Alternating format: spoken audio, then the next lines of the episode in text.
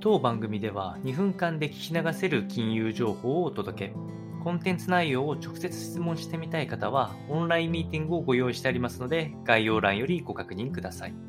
本日のテーマは、逆風化で投入された異色の ESG 投資、リスナーアセットが既存の投資手法に問題提起をしているという話になってきまして、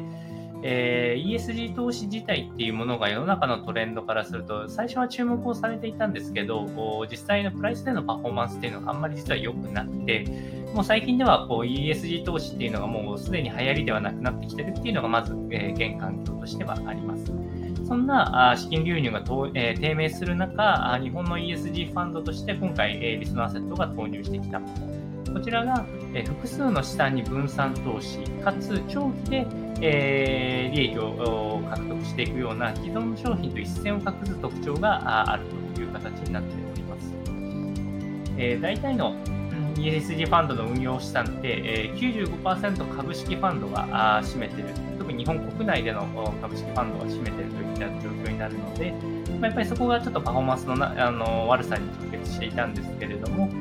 さまざまな株式のみならず ESG 投資であれば長期で運用しましょうというのが今回のお話となっております。名前は UBS サステナブル工場コアバリュー株式ファンドっていうのがあったりしますね。